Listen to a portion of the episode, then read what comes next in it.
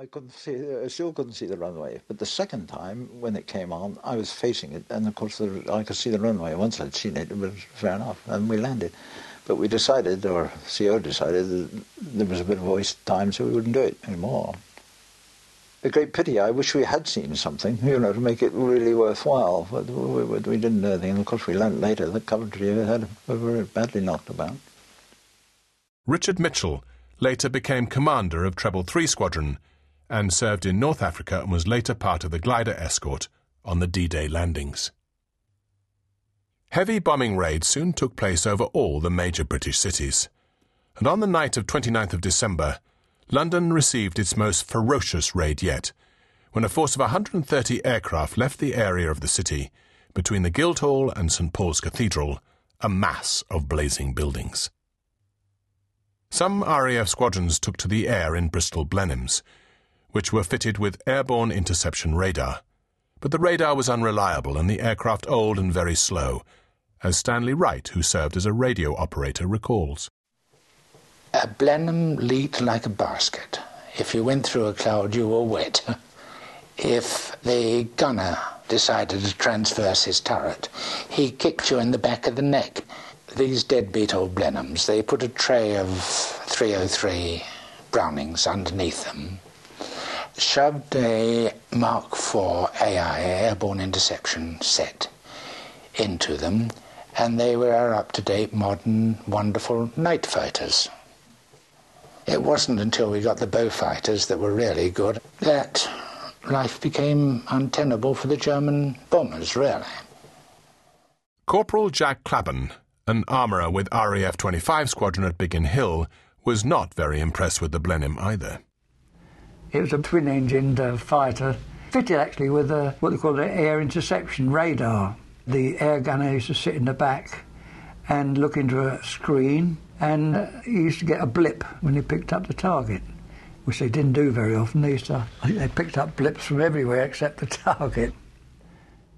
The situation did not improve until the Bristol Beaufighter entered service. This was a well armed and faster aircraft, and fitted with the upgraded Mark IV radar. Flight Lieutenant John Cunningham was with 604 Squadron.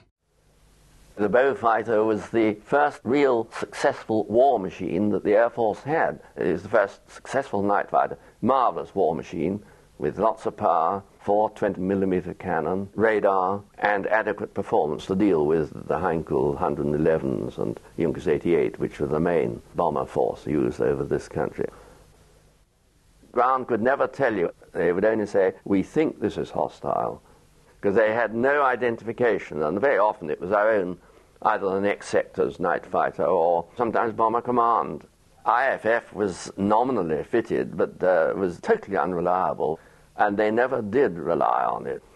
You had to make certain by visual identification, which you could only do at night, closing in, getting to a point beneath so you could see the plan form of the wing having sat underneath, and I made up my mind what it was, and uh, Jimmy Rawnsley was in the back, and his radar set was towards the tail, and he would be facing the tail. And I would say to him, okay, I, I can see it clearly. You have a look at it. What do you think it is? He confirmed. Well, I knew perfectly well what it was before leaving that position underneath.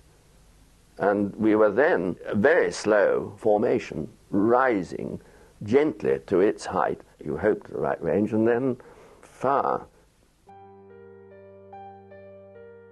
By the time ground control interception radar came into service at the end of 1940, an effective system of night fighting had evolved, allowing ground controllers to vector a pilot accurately onto enemy aircraft. After Flight Lieutenant John Cunningham in his Beaufighter had destroyed several enemy aircraft, he was given the nickname Cat's Eyes by the Ministry of Information.